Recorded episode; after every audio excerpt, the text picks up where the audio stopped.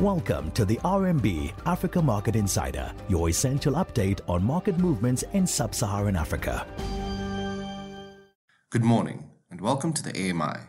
Today is the 10th of May. I'm Daniel Kavishe, economist here at RMB. Focus this morning is on Mozambique and the fact that they've received IMF board approval.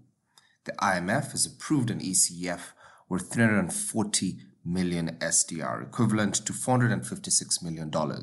According to the board, the three year arrangement will help support the economic recovery and policies to reduce public debt and financing vulnerabilities, creating space for priority investments in human capital, climate adaptation, and infrastructure.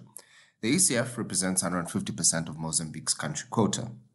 The funds will be targeted at assisting Mozambique authorities with a broader reform agenda of mobilizing and improving tax revenue establishing and maintaining a wealth fund from form based on proceeds of the LNG sector and general strengthening of governance structures. In line with our views, we expect the board approval to be obtained within the first half of this year, and it was. In support of the speedy board approval, since the announcement of the staff level agreement was the fact that the authorities were not restructuring any of the debt.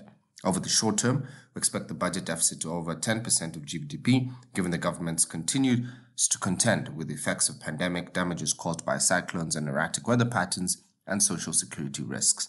The ECF will further support the budget deficit over the period and gives confidence to other lenders to support Mozambique's broader reform agenda. This is Daniel Kavishe. Stay safe out there. That was the RMB Africa Market Insider. Catch up on all things Africa with us again tomorrow. RMB, research and results from solutionist thinkers.